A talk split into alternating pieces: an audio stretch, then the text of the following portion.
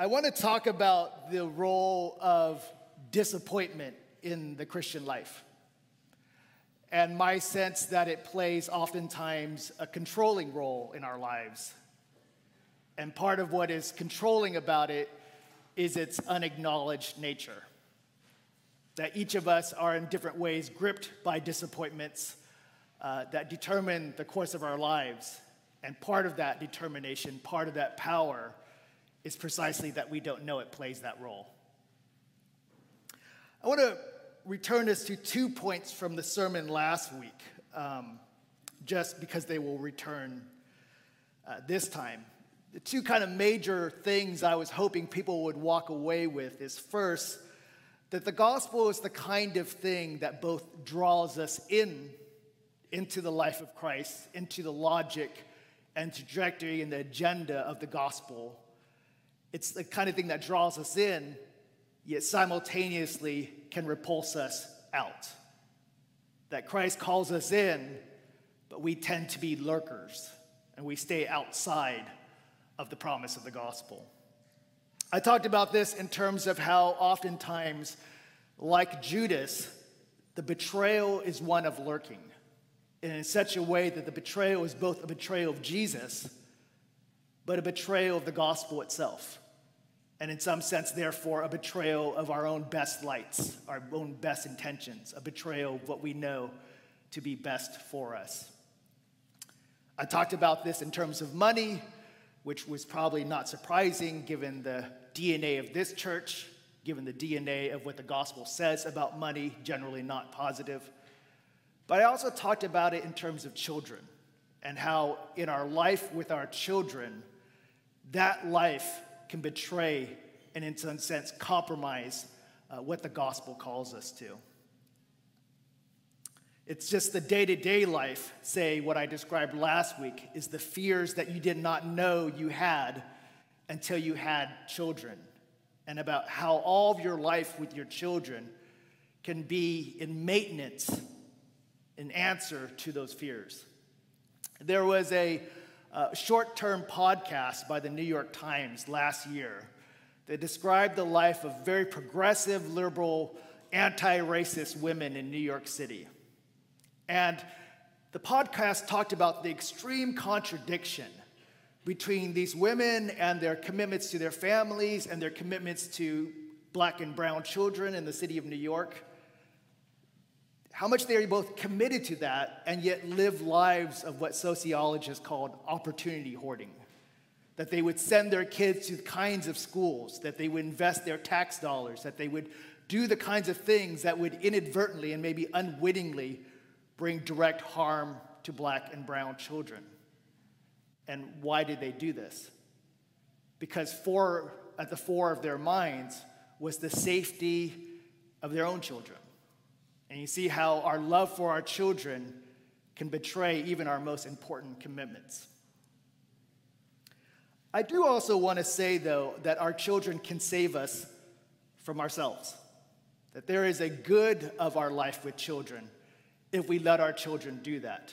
If we don't say, curse our children with our expectations, but allow the possibility of who the Spirit is making them to become to draw us out of our own worst tendencies to let fears control our life. I take it that that's part of what this church is doing in prioritizing and foregrounding uh, the practices of foster care and adoption. I mean, we should acknowledge that just from the go, that the, con- that the concepts of adoption and foster care are the driving concepts of child care in the New Testament. So it should already be the case, just in terms of the scriptures, that something like adoption should be the default position in relationship to children. That it should, the burden should not be on those who adopt, but those who have children otherwise. Um, and it's a distortion of our world that it often goes the other way. But I take it that the practice is like having a class about the goods of foster care or about the number of folks in this congregation who have adopted or come from adopted families, the attempt to normalize that practice is the attempt to claim children in a way that will help us save us from ourselves. The other thing I want to draw from last week is that the gospel is the kind of thing that these goods and truths and beauty of the gospel, ironically and sometimes painfully, can only be seen from the inside. And that from the lurker outside position, we often don't know the goodness to which Christ calls us. I get this from uh, the, the theologian, the 20th century theologian Dietrich Bonhoeffer. Bonhoeffer is famous for both his theology and the way he pits his theology against the Nazi terror in the 1930s and 40s. We also know that Bonhoeffer, for his commitments, for his campaign against the Nazi campaign of terror, was martyred. He was murdered, uh, executed just days before the Allied um, uh, victory. The legend goes that as Bonhoeffer is being taken to be executed, literally as he is walking to be executed, he says to those who could hear, For me, this is the end, the beginning of life. That is a goodness and a truth and a beauty that you only know and understand from the inside, the very heart of the gospel.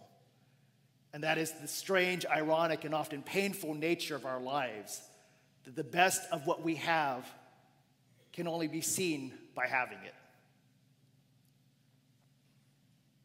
So let's turn to disappointment. And these themes will return, hopefully.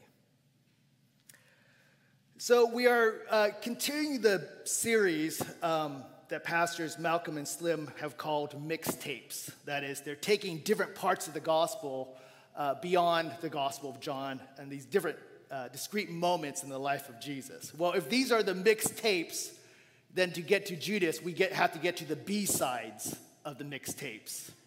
You don't often hear or think about Judas. Judas is often the very opposite example of the Christian life. And certainly throughout scripture and the tradition, Judas is not treated kindly. In Luke and John, not only is Judas always mentioned as the one who will betray Jesus, but he's often referred to or referenced to devils and demons. In Luke and John, sometimes he's referenced in relationship to Satan, sometimes he's called a devil, and on a couple occasions, there's a suggestion that he is the devil. Obviously, strong words. In Acts, in Acts chapter 1, we have a picture of Ju- Judas both killing himself, and the writer of Luke Acts feels it's necessary to describe the suicide in extremely gruesome detail, as if the writer can only think about Judas in the terms of disdain. Why else would you portray this suicide in such brutal, humiliating way, except for to articulate your utter disdain for Judas? This disdain continues in the theological tradition, what the tradition has often said about Judas. John Chrysostom, one of the early church fathers, describes Judas as almost at the point of kissing Jesus, repenting, but then describing the, the devil getting into him and driving him to suicide. The, the logic being for John something like he would have been saved but the devil finally got him in the end. Dante reserves the deepest pits of hell for Judas.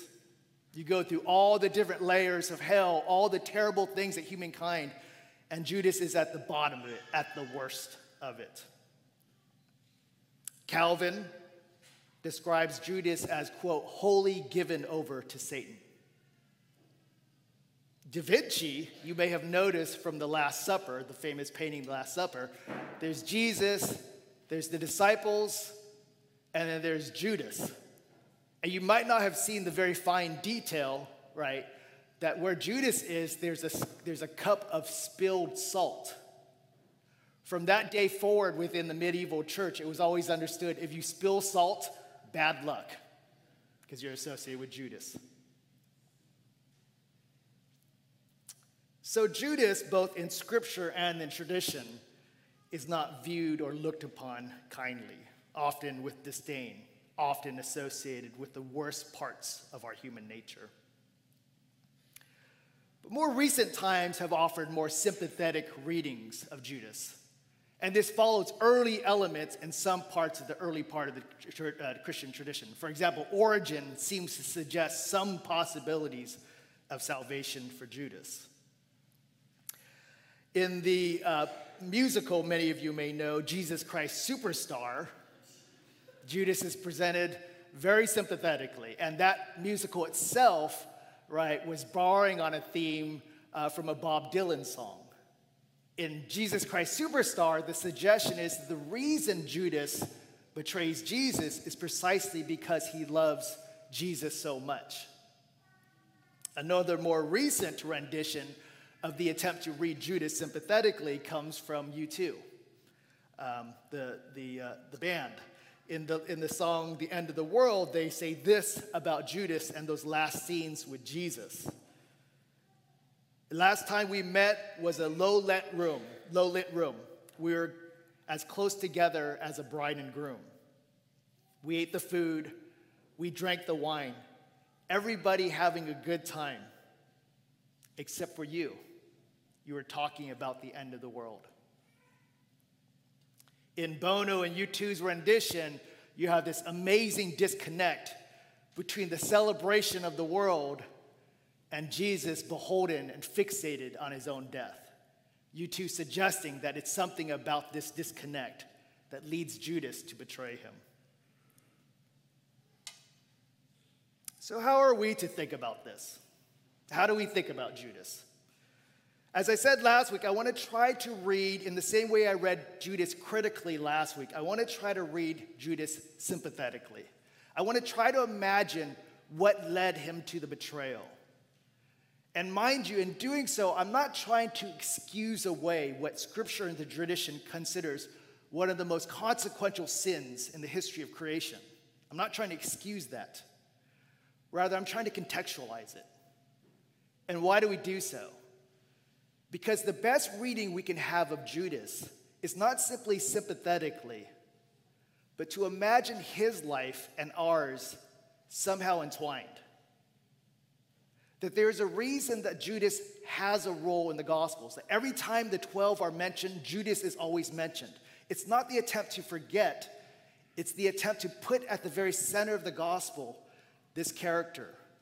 And what I want to try to do is think with him and to imagine our lives somehow connected to his. Because the betrayal of Judas, as I tried to say last week, we play some role in that. And so trying to sympathize with Judas is the attempt at some level to make sense of our own lives. So let's go to our scripture passage.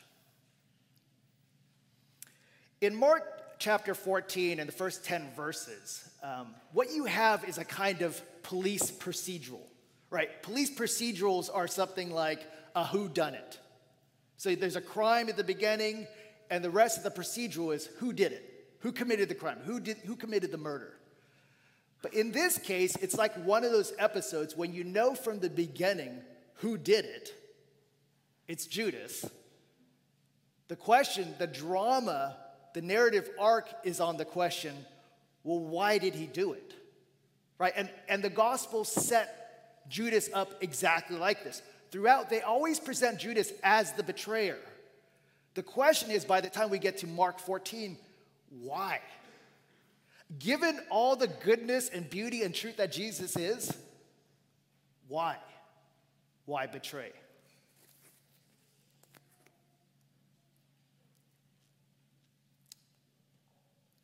Do we have the scripture passage? Thank you. So let me point out several important features in how Mark presents Judas. And these is verses 1 and 2. Now the Passover and the festival of the unleavened bread were only two days away.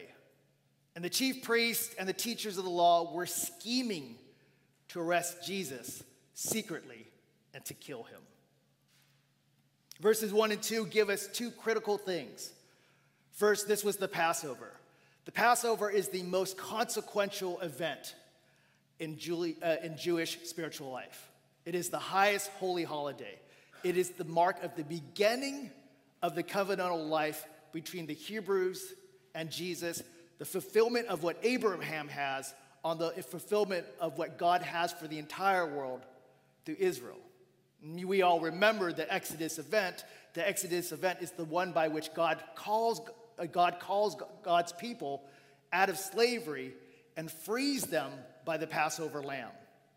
That is, God's going to rain this event onto the Egyptians, but he's going to save all of his people by way of the Paschal lamb who is slaughtered, and everyone that has the mark, that bears the mark of that lamb, is set free. This becomes the defining story of Jewish life, and it is very much the story that is adopted by the New Testament theology. And so we begin with this as the context.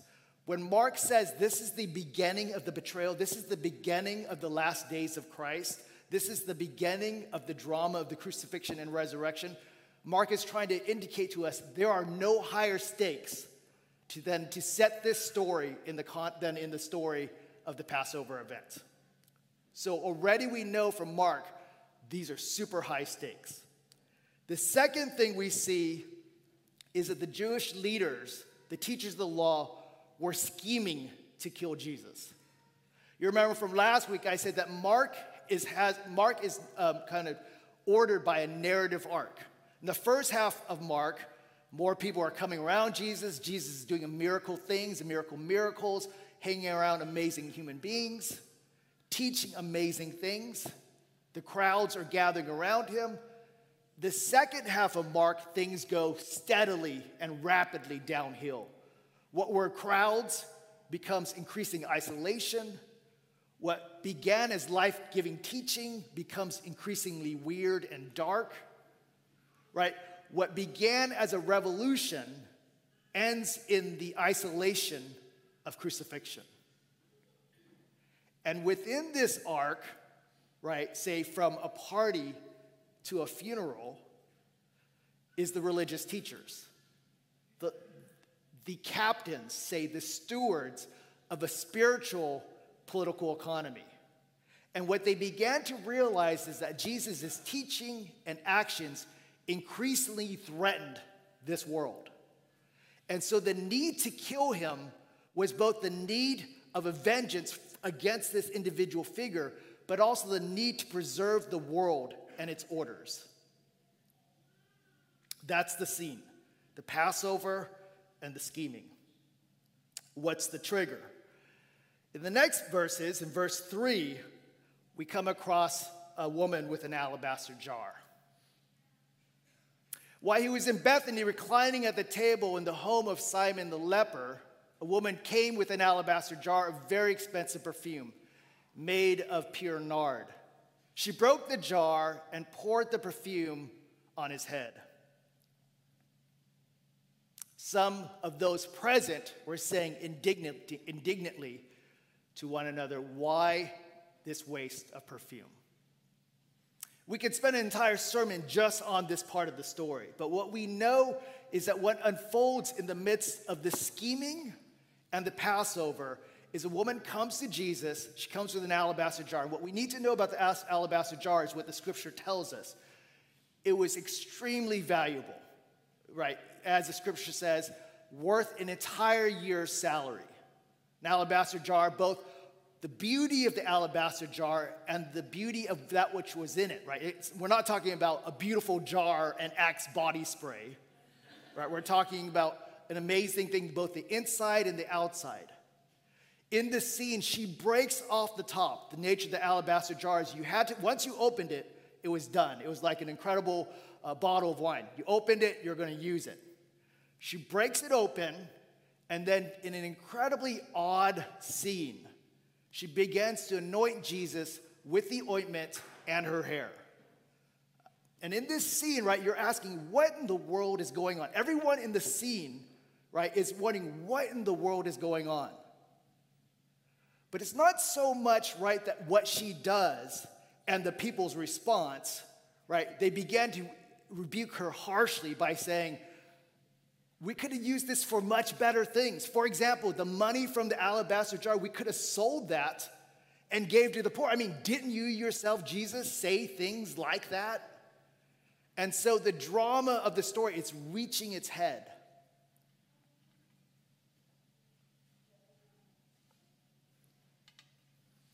Course, we're not quite sure what to do uh, with the response of the people in the room. Do they mean in good faith that we could have used the alabaster jar and its value for the poor, or are they simply trying to trip Jesus up? Are they simply complaining?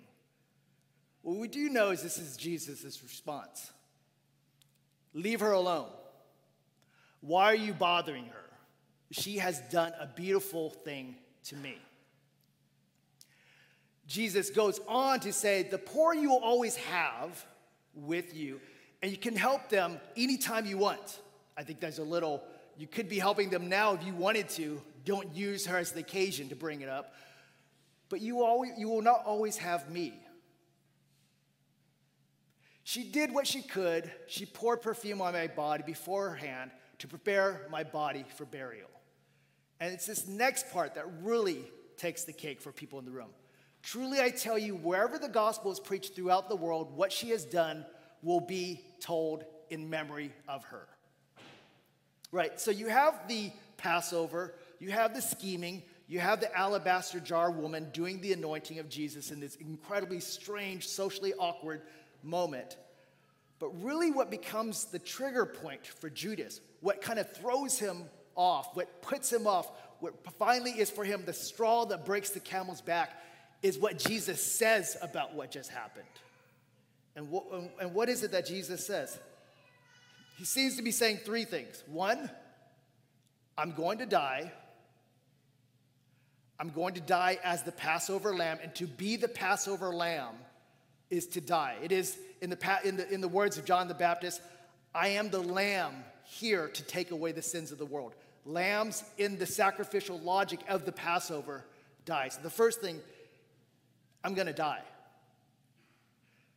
Two, she has it right, which means y'all don't have it right. She understands something. She is inside the gospel, she is inside discipleship in a way that you all consider foolishness. She has it right, and you don't have it right. Notice that part of the power, part of the rebuke there, is that the person who has it right is a she.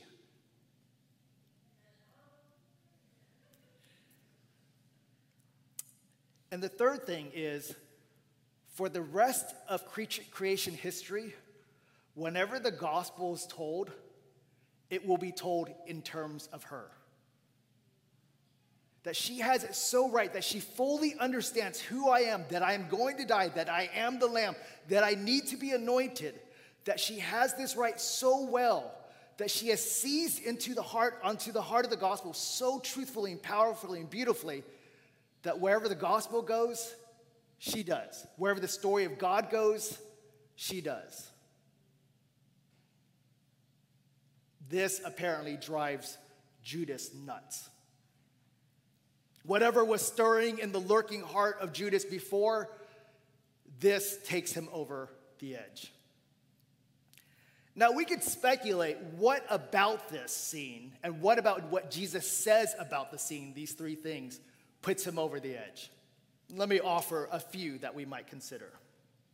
Maybe what drives Judas nuts, what makes him want Jesus turned over to the authorities, is simply the cultural inappropriateness of it. Maybe that's what drives him nuts. Maybe it's the wasted money.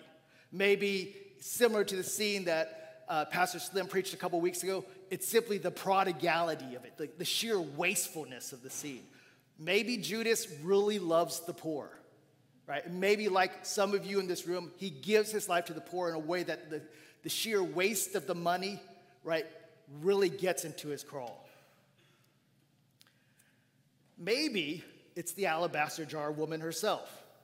Maybe he had seen her around. Maybe she, he knew she was exactly the kind of character that would ruin whatever Judas and the disciples had with Jesus. Maybe Judas realized that Jesus was really dangerous. Imagine a situation where you live in a country and you see the country going downhill. You join a group of people who promise to put it back on track, and you realize about these people that they're treasonous people What do you do? You go tell the FBI about what's happening. Maybe that's what's happening for brother Judas.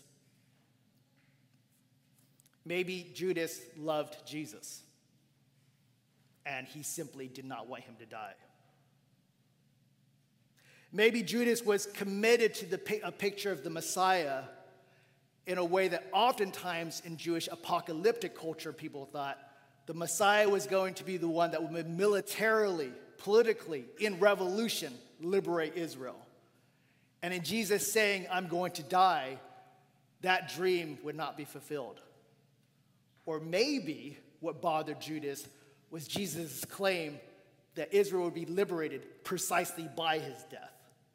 Maybe that's what threw him off.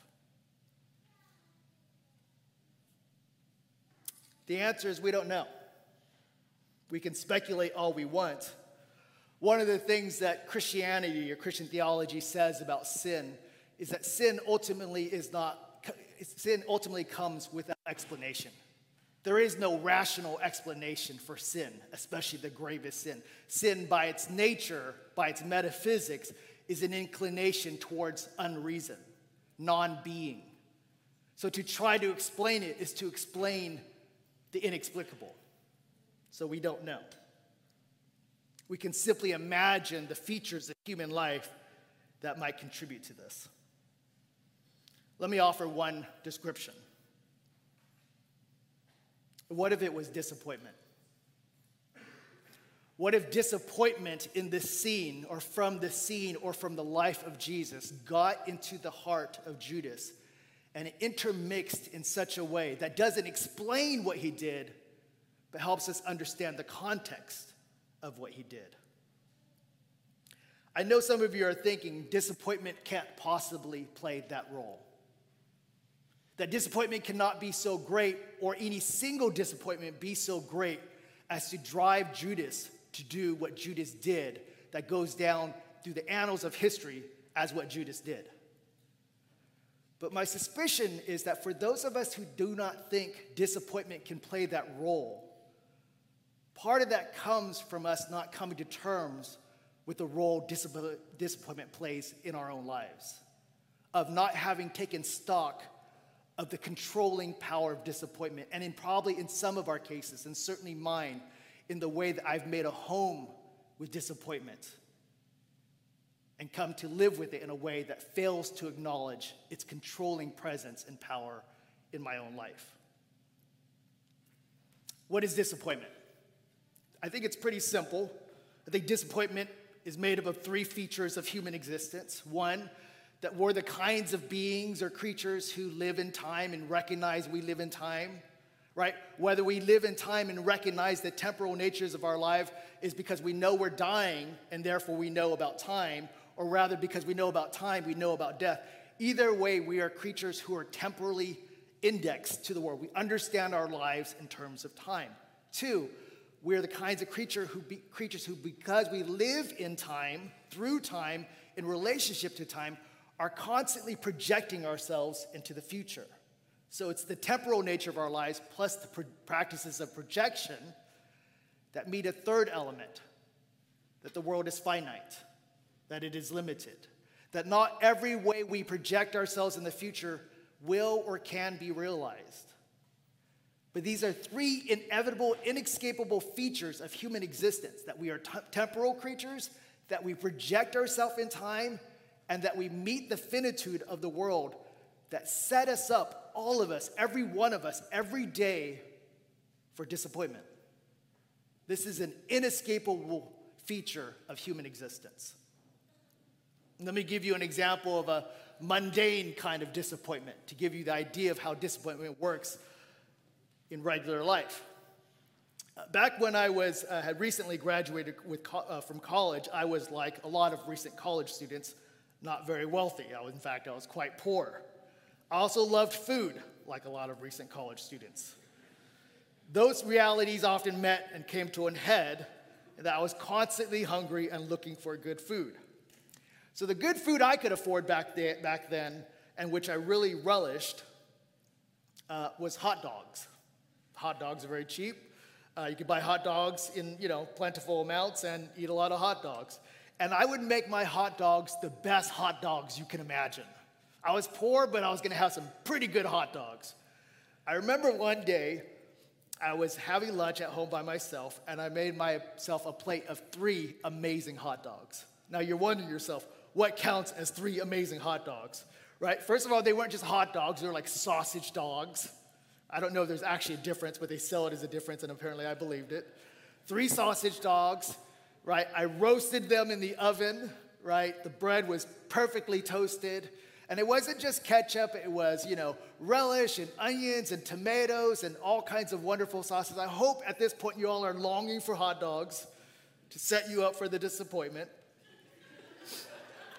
so I, it must have been 20, 25 minutes to make these hot dogs. I put them on a plate. And as I used to do in those days, I would make my meal and then I would go upstairs and uh, read or watch TV or what have you in my room. As I was walking up the stairs, I caught my foot on the staircase, hands went in the air, hot dogs and hot dog sauces all over the walls.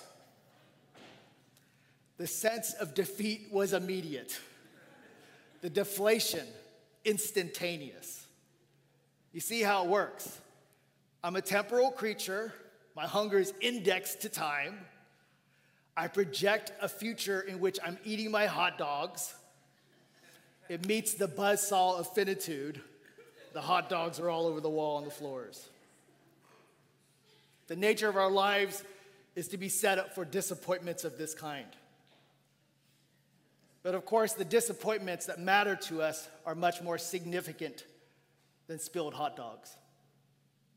We can go from the relationship of time and finitude, right, and projection and expectation and mundane events like a spilled meal to the much more tremendous and disruptive and often catastrophic ways that disappointment can devastate our lives. Let me offer two examples. Careers. Many, many people in this room are setting up for the careers that they expect, that they've projected, that they've imagined having. These are for all of you in preparation dreams. Sometimes these dreams are explicit. You think about them, you imagine them, you plan for them.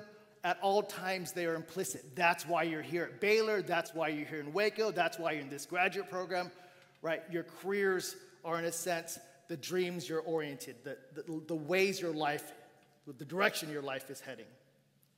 What happens when those, those dreams meet disappointment? A few years ago, I was approached by another university to uh, pursue a job that I would have described at the time a dream job. It was an elite university, the kind of university that one always tries to imagine oneself getting to, even if one realizes one may never do so. It's just the kind of dream job you have. When I was approached, the people that approached me said, uh, This is your job to lose, right? There's no way you're not gonna get this job. They said, this is going to be the easiest decision our faculty has ever made in bringing another faculty member on. You're made for this job. And so naturally, I start dreaming toward it. And in the weeks and months into the job application, I start to project into the future. I even do the thing when I get on Zillow or these real estate companies and start looking at houses. I imagine my life with students. I imagine my, myself in this part of the country. I imagine myself, my family, my kids growing up there, my wife and I growing old there. It didn't turn out like they said. I, wouldn't, I won't get into the gory details of what happened, but they, the people who said, This is your job to lose, I lost it.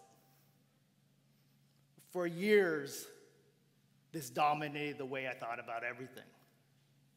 The way I looked at my colleagues at the university I was working at. The way I thought about my students, the resentments that built up.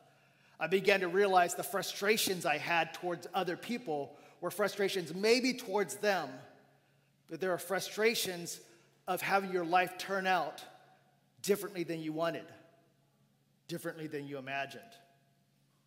I realized that I could focus all my anger on what happened, on the people involved.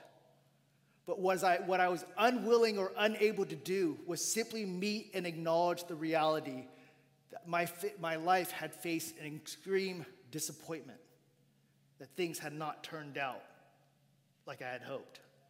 And I realized that I could, for my entire career, let this disappointment control and dominate my life.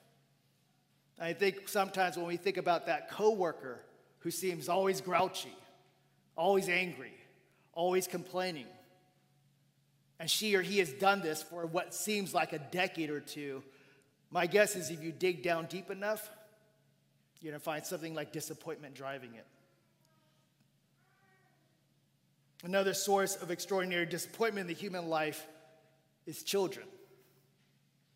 We live in a society that idolizes children.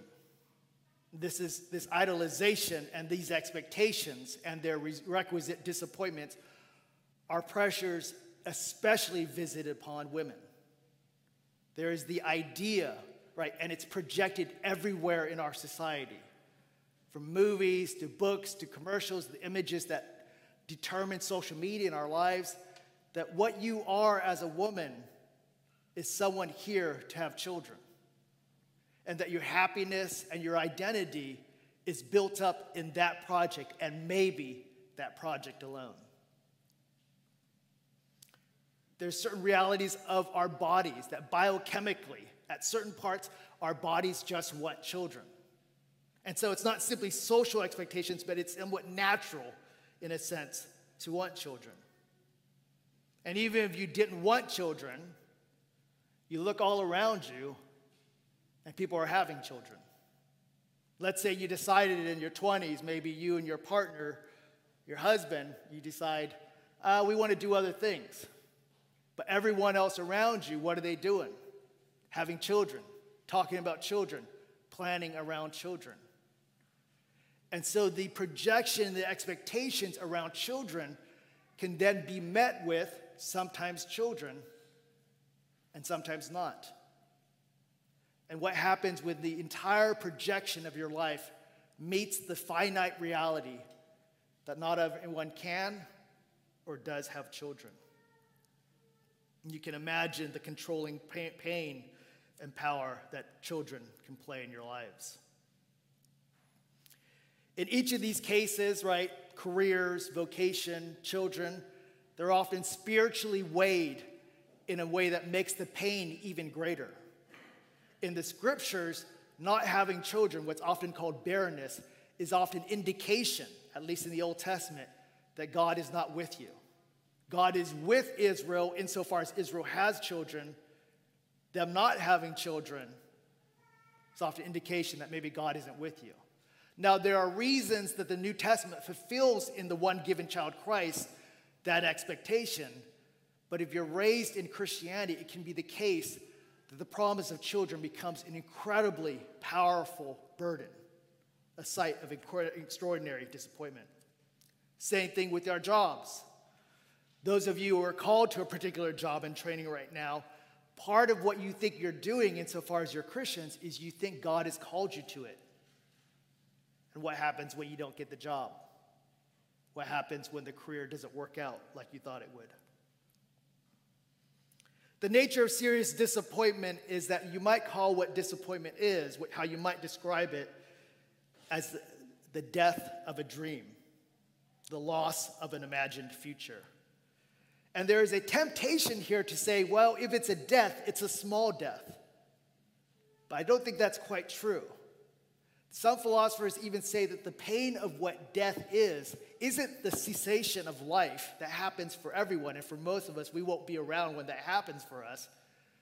The pain of death is disappointment of a lost and imagined future with yourself or someone you love. You love. The other part and pain of disappointment is its utterly unacknowledged reality. Most of us live with disappointments, and the nature of disappointment is that you meet the disappointment, you don't get the job, you can't have children, or the children you have turn out differently than you, but there is no room, no space to acknowledge it. You don't get the job, someone else gets the job, the world moves on. You're begging, you're shouting in the wind for someone to acknowledge it, asking the world, Does anyone else see what just happened? My dream just died. And the cruelty is not simply that the answer comes back, No, no one's listening, buddy. The cruelty is that no answer comes back at all, as if the universe does not even acknowledge that you just lost something. Some of us are in marriages where we face disappointment on a regular basis. And part of the pain is acknowledging the disappointment. The marriage you entered into is not how things turned out. That the person you married is not what you thought you signed up for. And part of the pain is both that reality and coming to terms with that reality friendships, relationships. Some of you thought at this point in your life you would have the kinds of friendships and companions that would be your lifelong friendships. And you look around you and you think, no one in my world knows me. I work with these people, I live with these people. Some of these people I call friends and sometimes best friends. And yet I feel alone and estranged in this world. And so the, the disappointment is the expectation of community and the reality of community. Health. Our bodies become things different than we expected.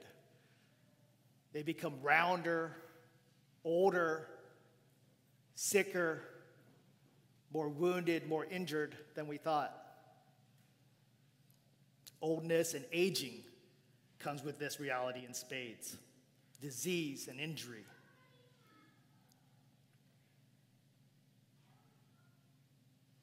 Some of the disappointments some people feel is the disappointment parents have for how their children turned out. And the entire life of the relationship between children and parents are often brokered simply through this nexus of expectation and disappointment. Some of you parents in the room bear this reality all the time the expectations and the disappointments you're already beginning to feel with your children even though you know you shouldn't feel those things. But it can also cut the other way. My mom once confessed to me that her greatest fear in life was that her children would look at her as a disappointment.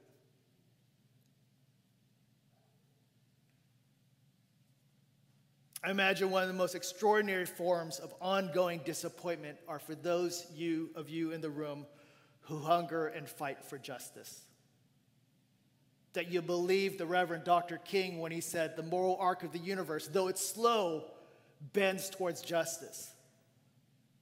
And you're wondering, when are we going to see this justice? You think about the history of the black freedom struggle in this country, the justice that has gathered and animated that community, the fight for justice by the giving of lives the sense that justice always seems around another corner. I imagine for a lot of us in this room, the site of our greatest disappointment is the church itself. That we seem to have been promised that in this world you will have trouble. But Christ saying to you, Take heart, I have overcome this world and part of the overcoming is in the church itself. The promise and the expectation and the hope of that met with the reality of this. That every time you go there, the one thing you can guarantee to see is sinful and broken people. And the other, the utter mental disconnect between the promises of what the church is in the New Testament and what the church is on the corner. I imagine that the large swaths of Christians leaving the church these days is simply the control and the power of that set of disappointments.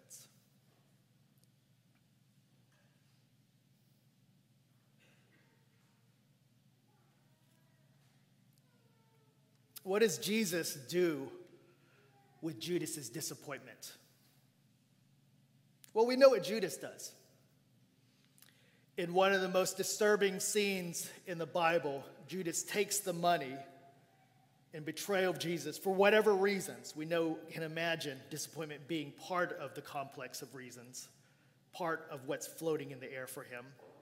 He takes it, recognizes his disappointment with Jesus, recognizes his disappointment with his life. Rec- that disappointment is multiplied when he realizes that Jesus is probably the chosen one, that he has made a tremendous mistake, and this disappointment drives him to depression and then to suicide. Now, I want to be clear I don't think there is any clear relationship between depression and suicide, just like there's no clear relationship between disappointment and betrayal. These relationships, I imagine, are inscrutable. We don't know them, but we often know they float in the same water. So, what Judas does with his disappointment is what Judas does. He betrays Jesus and then kills himself. That the scripture is clear about. What does Jesus do with Judas and his disappointment? What does Jesus do with our disappointments and the betrayals that come with them? I want to say that the good news of the gospel of Christ is this that Jesus sees our disappointments, he acknowledges them, and then he takes them into his own life. There's a scene from John chapter 13 that we don't have a lot of time to look at, but it's the scene right before the betrayal where Jesus says to Judas, What you're about to do, do it quickly. He sees the disappointment, he sees where it's leading. He says, what you're about to do, do it quickly. To understand what Jesus is saying there and doing there, contrast it with what he's not saying and not doing. He, he's not saying to Judas, memorable of a passage in the Old Testament, dude, your sin creeps at the door. Get hold of it before it takes care, takes advantage, takes over you. He, he doesn't say, don't do it. Clearly, Jesus could have said, I know what's about to happen. Choose another path. He does, he's, he's not there to explain away Judas's disappointment. Nor does Jesus take the power of being the second person of the Trinity and stop Judas from doing it. He neither tries to talk him out of it, nor does he overpower him from it. He says, I see what's happening here. You're incredibly disappointed and your disappointment is directed squarely at me. I see that. And I see where it's leading you. Jesus acknowledges it. He doesn't try to explain it away, he doesn't try to rationalize it. He says, I see your disappointment. Do what you need to do. A few years ago, I had a friend named Laurel, and Laurel was one of these angelic figures that comes upon our life every once in a while. You just think, how does this person even exist? The kindness and the gentleness and the charisma of a person like that. And I, like a lot of people, were just, we wanted to be around Laurel. Well, Laurel took it upon me and others to mentor and disciple us. And it went on like this for years, and she became one of my closest friends. At some point, something seemed to shift, at least from my perspective, but Laurel seemed to have less time for me. She seemed to be less aware of my needs. She seemed to anticipate my pains less often. She played less of a role. And I did what I do, which is to, as much as I could, passively, aggressively respond to her by being as mean as I could, of not returning her calls, of answering her questions as shortly and as curtly as I could. I tried to be as mean as I could to indicate how hurt I was. And, and this went on for months. Finally, she asked me to sit down and she said to me, Jonathan, I know you're disappointed in me. I know uh, I've hurt you. I've no, I know you've expected different things of our friendship, and I'm sorry. And she took out of the back of her car a bucket of water and some soap. She got on her knees, took off my shoes, and washed my feet. What Laurel did not try to do is defend herself. She did not try to argue with why it was not her fault. She acknowledged the disappointment and took it into her own life. I think that is a tiny, tiny glimpse of what Jesus does with Judas.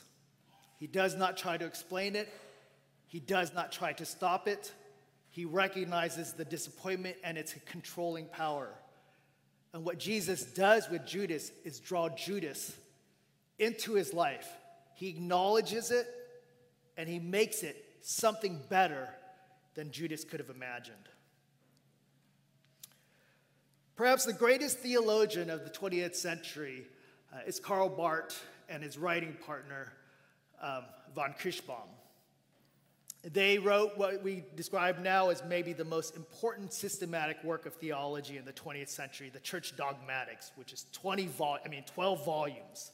The Church Dogmatics is written on these kind of large print parts where Barth and von Kirschbaum talk about all the things that God is about, and then there's these tiny little parts with super tiny font where they get into the details of everything. The longest part of this small print section is where they talk about Judas. I want to pull up this passage, it's a quick one.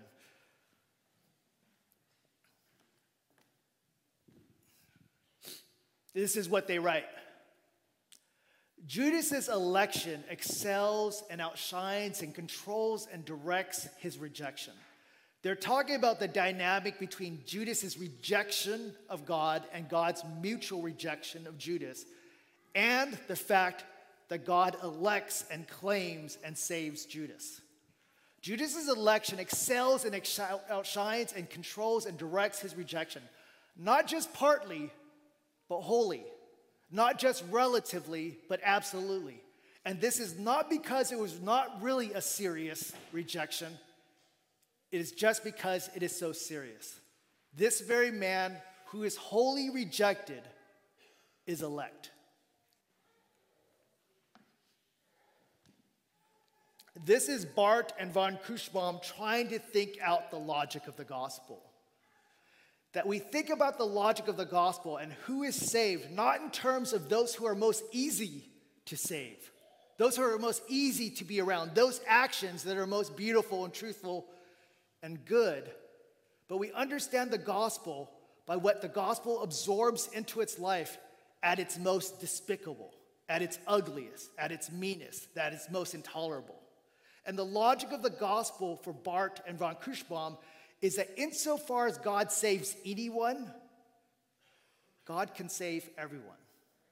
That one person, that even, right, a Judas, that God brings this person into God's life indicates the salvific power of Christ's claim, as Paul says, that my power is made perfect in your weakness, right? That in your weakness is the power of the gospel displayed. It's not in the times that you are doing well. It's not the times you enter most fully into the gospel versus lurking.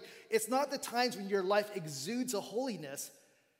It's precisely in the other times of the times when disappointment takes over and controls your life, and out of that disappointment, that you act violently towards the world. It's that, that moment that the gospel shines forth. Good news of the kingdom of God, of the gospel of Christ, is this that God sees our disappointments and that he takes them into his own life. And by allowing those disappointments to inhabit the crucifixion, to inhabit the life of Christ, then it is drawn then also into the conclusion of that very story, which is the story of the resurrection. Let us pray.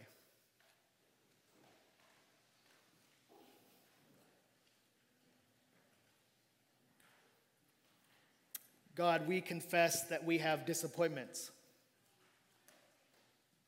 We confess that those disappointments are directed oftentimes towards you. both you as a person, second person of the Trinity, you as Jesus Christ. We also acknowledge that our disappointments are to you, Jesus, as God. That our lives with you, God, have not often turned out like we thought they would. We confess that in this disappointment with you, Jesus Christ, you, the man God, that we have often acted in betrayal of you and ourselves and the world. But we also confess you as Lord, you of cross and resurrection. And so, in confessing so, God, would you draw us into your life? Draw us to your cross. Receive our disappointments and save us from ourselves. In the name of Christ, amen.